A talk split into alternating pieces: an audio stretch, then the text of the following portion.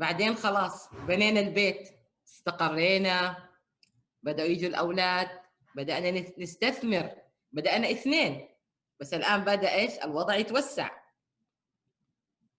يلا الآن إحنا برضو مبسوطين ما زال الحمد لله عندنا بنت نركز على قدراتها عندنا ولد نركز على قدراته ما زال الموضوع جميل عندنا. نعرفهم في المناسبات نحضر مع بعض نحضر للأقارب. شيء أشواء جميلة رائعة. طيب هل حيستمر الوضع كده؟ الآن هنا المحك. الأسرة كبرت والمسؤوليات كبرت والبنات لهم طلبات الأولاد لهم طلبات وتبدأ الأسرة تبدأ تسال وتتساءل وتبدأ وين طيب كيف؟ أحيانا قد ما نحتاج مستشارين أو مستشارات لكن الوضع الداخلي في البيت هو اللي قاعد يخلينا دائما نتساءل ونتطلع. ثروة أسرتي حنركز على أهداف رئيسية. أول هدف هو موضوع الأسرة وأهميتها. ثاني هدف التحديات اللي تواجه الأسرة. أيضا آخر هدف هو اللي هو ال ال ال كيف نحافظ على الثروة. اذا أهمية الثروة الأسرية تحديات تواجه الثروة الأسرية. استراتيجيات تساعدنا في الحفاظ على الثروة الأسرية. نجي الآن لنقطة البداية. هذا وسم أطلقناه على ثروة أسرتي اللي حابة تدخل وتشارك. عندنا المال وعندنا العيال. في كفه الميزان أحيانا الإنسان يدخل مشاريع أحيانا موظفة أحيانا في كثير مصادر تتعدد للمال وموجود عندي لكن هم في كفه الميزان. نبغى نشوف وجه الشبه والاختلاف. هم في بينهم وجه شبه مع اختلافهم. يختلف المال عن الثروة المالية عن الثروة الأسرية. أول وجه شبه زينة الحياة الدنيا. هم زينة هم شيء جميل. كلكم يذكر أول مولود كيف كان؟ فرح البيت وضج البيت والكل سواء كان على مستوى الأجداد أو سواء الأقارب الكل فريق فرحان. بهذا العضو الجديد الضعيف إلا مسكين يلا حتى عيونه مغمسة مو قادر حتى يفتحها. أتلقيناه بفرح وسرور هو زينة. أيضا أول مرة تتوظفي أول مراتب تاخذيه. قد إيه فرحتك فيه؟ تعزم الناس وتوديه و و و. قد إيه؟ فهو فعلا بيكون العملية جدا جميلة وزينة وسعادة وفرح. هذه أول وجه علاقة. ثاني نقطة قال الله سبحانه وتعالى المال والبنون زينة الحياة الدنيا والباقيات الصالحات خير عند ربك ثوابا وخير املا. المال والبنون هما زينة. خلاص قررها القرآن قررها اللي خلقنا. لكن لاحظوا أنت إحنا لما تمر علينا دائما الله يرجعنا إيه؟ الباقيات الصالحات عند ربك. يعني ممكن ترى المال ممكن يروح. الولد كمان ممكن يروح. ممكن أنا ما أفلح مع المال ممكن ما أفلح مع الأبناء ممكن أخسر خسارات كبيرة وهم حتى موجودين في الحياة. فالله كده بيسلينا بيعزينا والباقيات الصالحات النقطة اللي بعدها فتنة الحياة. المال والبنون فتنة فعلا. لما يجينا الولد أو تجينا البنت أو يجونا الأولاد تشغلونا ونروح ونجي و قد أحيانا البعض وليس الكل يبدأ يقصر في أشياء أساسية وأولوية لطغيان الناحية العاطفية وناحية المشاعر في استجابة الرغبات والطلبات. وهذا أيضا المال قد يأخرني حساب المال أحيانا بكون بوظيفة أو بكون بمكان أو أو أو المال فتنة. ممكن يأخرني أحيانا عن الصلاة أحيانا يأخرني عن بعض العبادات أحيانا أنسى حتى عملية الفقراء والمساكين المحتاجين. فهو يشتركون في الفتنة بين الثروة المالية والثروة الأسرية. والدليل على ذلك واعلموا أنما أموالكم وأولادكم فتنة وأن الله عنده أجر عظيم. لاحظوا الأولى والثانية بين المقارنات. هناك لما قال زينة قال الباقيات الصالحات. لما قال فتنة قال إن الله عنده أجر عظيم. الله خالقنا هو اللي موجدنا هو اللي عارف طبيعتنا. فلا نحزن لا نزعل. يعني كثير أحيانا في المكتب تجيني استشارات. والله جدا صعبة. الأم بموقف جدا صعب. تقول أنا حياتي أنفنت عشان أربيهم عشان أعدهم عشان عشان. لكني الآن أنا ما قادرة من البعض في الأسرة أحصد الثمرة. فهنا جايك إيش؟ انتبهي ترى معلش هي فتنة لكن ترى الله ما نسي لك أي جهد ما نسي لك أي سهر ما نسي لك أي تعب بذلتي في الحفاظ على هذه الثروة. أيضا يلتقوا الديمومة. ما في ديمومة ما في مال دائم ولا في آه، أبناء دائمين. الأبناء الصغار مثلا يدرسوا يتخرجوا إما يسافروا يكملوا تعليمهم برا المملكة بعدين يرجعوا إما يتزوجوا. ما في ديمومة. المال نفس الشيء. اليوم نما ثم بعد ذلك جات ظروف خسرت التجارة خسرت الوظيفة أنا خلاص تقاعدت ما عاد صار في المال انسيابي في يدي. أو أو أو أو ما في ديمومة لا في المال ولا في الثروة الأسرية. ما عندكم ينفد وما عند الله باق. لاحظي في كل مرة في الزينة رجعنا ترى ها ترى الله معاكم. هو الشيء القوي المنيع اللي أنا أتكي عليه عند وجود الثروة المالية وتجيني تحديات أو الثروة الأسرية وتجيني تحديات. قال لي زينة وذكرني. قال لي فتنة وذكرني. وعند عدم الديمومة عند الفقد يقول لي وما عند الله باق. لا تزعلي لا لا تزعلي على جهد سويتيه لا تزعلي على أي أمر سويتيه لأن الله سبحانه وتعالى حاسب لك إياه. زي ما قلت هم ليس منفعة دنيوية وإنما يتعدوا بالآخرة. وهذه واضحة كثير في آيات القرآن الكريم. أن ليس الإنسان إلا ما سعى وأن سعيه سوف يرى. ثم بعد ذلك كلاهما نعمة تستحق الشكر. الشكر له معاني كثيرة وتقدري تبحثي عنه وتقدري تقرأي عنه. كيف أشكر الله على النعمة؟ أهم ما في الشكر أداء الحق. طب جاء الطفل وفرحانين فيه ونلعبه ويتنقل بيننا وبعدين صاروا اثنين ثلاثة. كيف نشكر الله في نعمة الأولاد؟ أداء الحقوق توجيههم تربيتهم إعدادهم. إحنا مع الأسرة الثروة الأسرية بنعدهم بنعدهم لمشوار للمستقبل. يمكن ما نكمل معاهم الطريق هم حيكملوا لوحدهم بس نكون أعدينا سوينا الأمانة. هذا من الشكر على النعمة. المال أيضا من الشكر. الإنفاق الصدقات هذه كلها تدخل في حيز الشكر. الزكاة هذه كلها تدخل في حيز الشكر. طيب الآن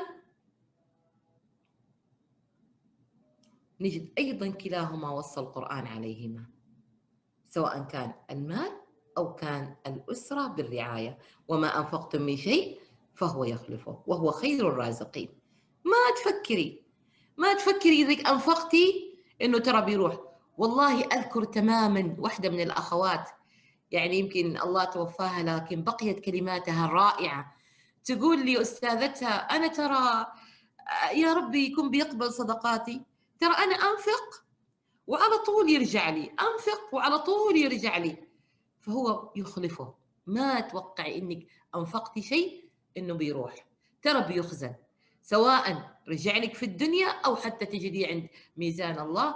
واحيانا كل ما قل المال كان أسرع في القبول. سبق درهم ألف درهم. يعني اللي عنده درهم وينفق غير اللي عنده ألف درهم لأنه عنده كثير فهذا بيكون أجره متعدي. أيضا الله وصى وقضى ربك ألا تعبدوا إلا إياه وبالوالدين إحسانا. إما يبلغن عندك الكبر. الله يعلم في قوتهم الوالدين ما يحتاجون الأبناء. متى يحتاجون؟ يحتاجون لما يكبروا.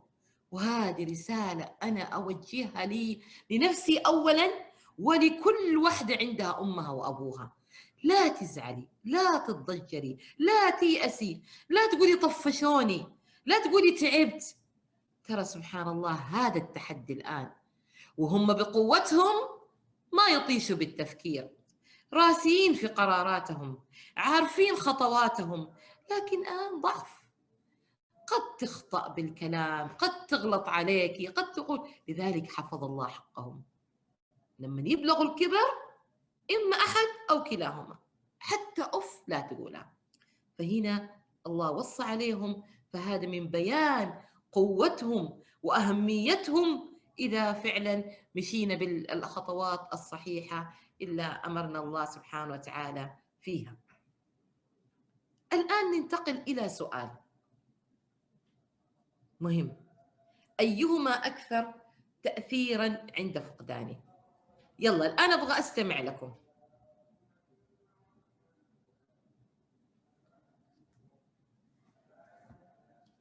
أبغى أسمع لمشاركة.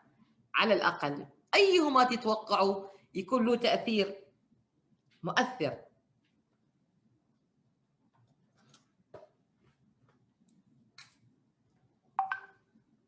تفضلي.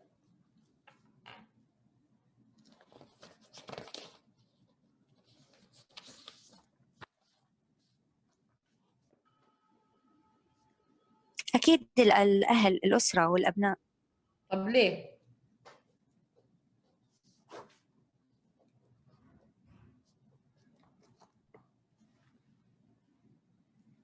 تتوقعي ليش؟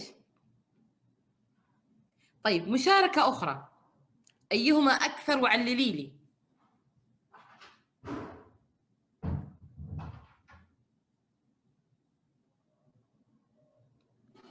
السلام عليكم. إنه المال ممكن يتعوض أما أما الأبناء خلاص إذا إذا راحوا أو فقد أو فقدتهم يعني صعب جدا إنهم يتعوضوا.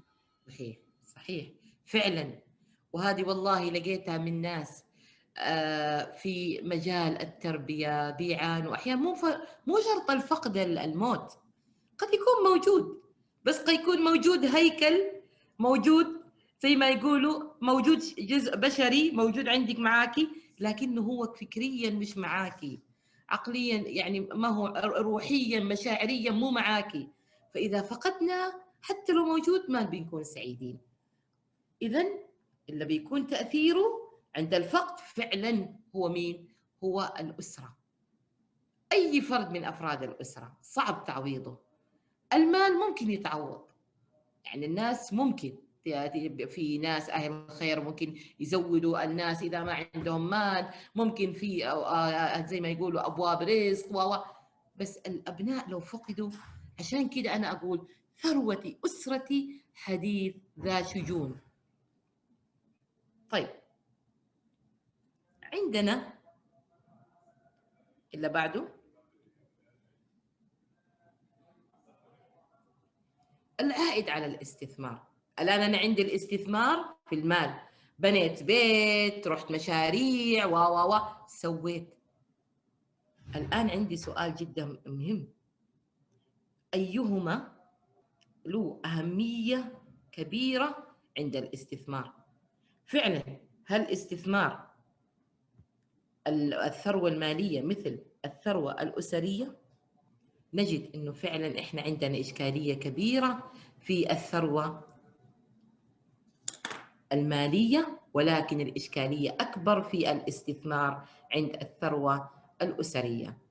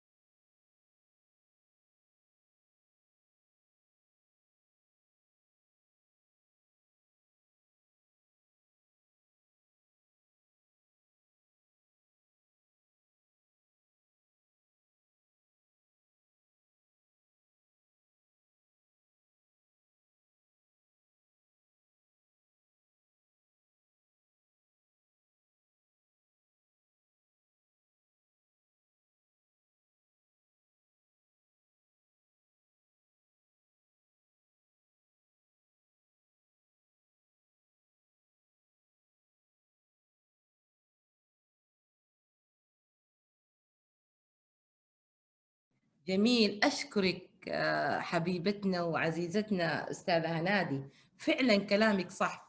وقلت نقاط جدا جميلة بالرغم أنه أحيانا ممكن واحد يكون في غربة لكن يستثمر في أولاده بالإنفاق. وعاد. وزي ما قلتي ممكن البعض يقدر يمكن البعض ما يقدر هذا الموضوع. فعشان كده يعني جميل إنه الاستثمار في الأولاد نحتسب فيه من البدايات.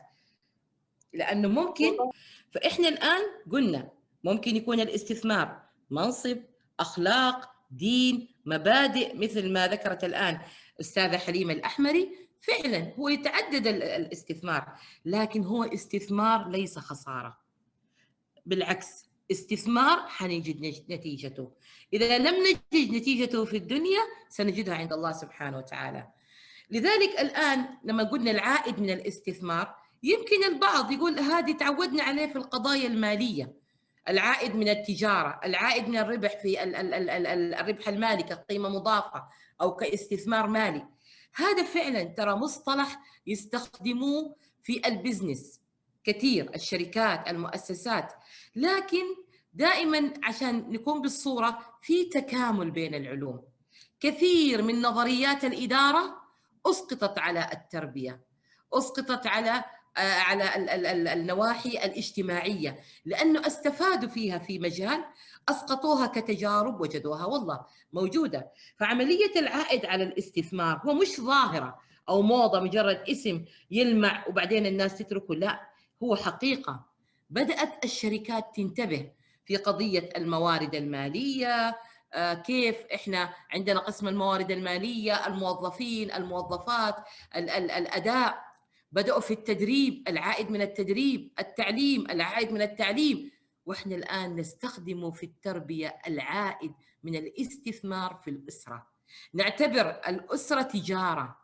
هذه التجارة حيكون فيها مخاض فيها تحديات التاجر أحيانا يكون في أزمة وأحيانا يشعر أوه إنه والله قاعد يخسر لا الآن الحمد لله بدأ السهم يرتفع الأسهم بترتفع. هكذا إحنا في صراع الأسرة هكذا في صراع العطاء نكون أمام استثمار. أختم هذه الفقرة بقصة حقيقية موجودة نلمسها عالمها للآن يعيش وناخذ وننهل منه. الإمام أحمد بن حنبل رحمة الله عليه. كيف كان هذا الإمام؟ كيف كانت أمه؟ طفل صغير. بس هي إيش؟ كانت صاحبة رؤية. كانت صاحبة هدف. هي باجتهادها برؤيتها كانت تتوجه إلى القيمة الدينية. في بعض الأمهات ممكن تتجه للقيمة العلمية. في بعض الأمهات تتجه للقيمة الاجتماعية. هي قيم. موجودة على اختلافها لكنها تتكامل. هذه كان عندها أو ولدها همها إنه متى يكون أحد المحدث اللي يحدث في المسجد ويفتي ويعطي. صغير ابن صغير ويعني يا دوب سبع سنوات ست سنوات. طيب جاء البرد. الآن تقول أخلينا لا هي صاحبة رؤية وهدف. تقوم قبل ما يقوم تدفي الموية لأن الشتاء الولد صعب عليه تراعي النواحي الصحية والنفسية بعد ما تدفي المويه له تخليه يتوضأ يتجه للمسجد وتظل أم أحمد بن حنبل بجانب المسجد تخيلوا طول الوقت إلى أن يخلص من كل المشاريع نسميه مشروع استدامة مشروع تنموي تتطلع إليه يصلي يحضر الدروس إلى أن ما شاء الله لا قوة إلا بالله. بلغ الوقت إلا الله كتبه وحقق لهذه الأم الأمنية. وفعلا الآن أحد الأئمة أحد أصحاب المذاهب الأربعة الإمام أحمد. استثمرت هي الآن راحت. هي عبارة عن خلاص أفراد أنتهوا من الحياة الدنيا أنتهوا من تنفس الأكسجين. لكن ظل علمه يعني الناس وبالأجيال عبر القرون تتعلم وطبعا تصل وما زلنا نقول الإمام أحمد بن حنبل. هذا نموذج. وعندكم نماذج أكثر مثل ما ذكرتها نادي وغيره وغيره. لكن أبغى كل واحدة فعلا كذا تفكر في أسرتها وتقول أنا إيش أبغى أستثمر فيهم؟ إيش الرؤية اللي أبغاها لهم بالمشاركة بالتشاور بالمعاونة بحيث إنه إحنا نكون رؤيه حتى نساعدهم كدعم ومساعدة في التحقيق. طيب الآن الاستثمار في الأسرة واسع المجال وقد أنتم تنطلقوا بأشياء كثيرة لكن نبغى نقف هنا عند سداسية آه، الثروة آه، نمو الثروة الأسرية.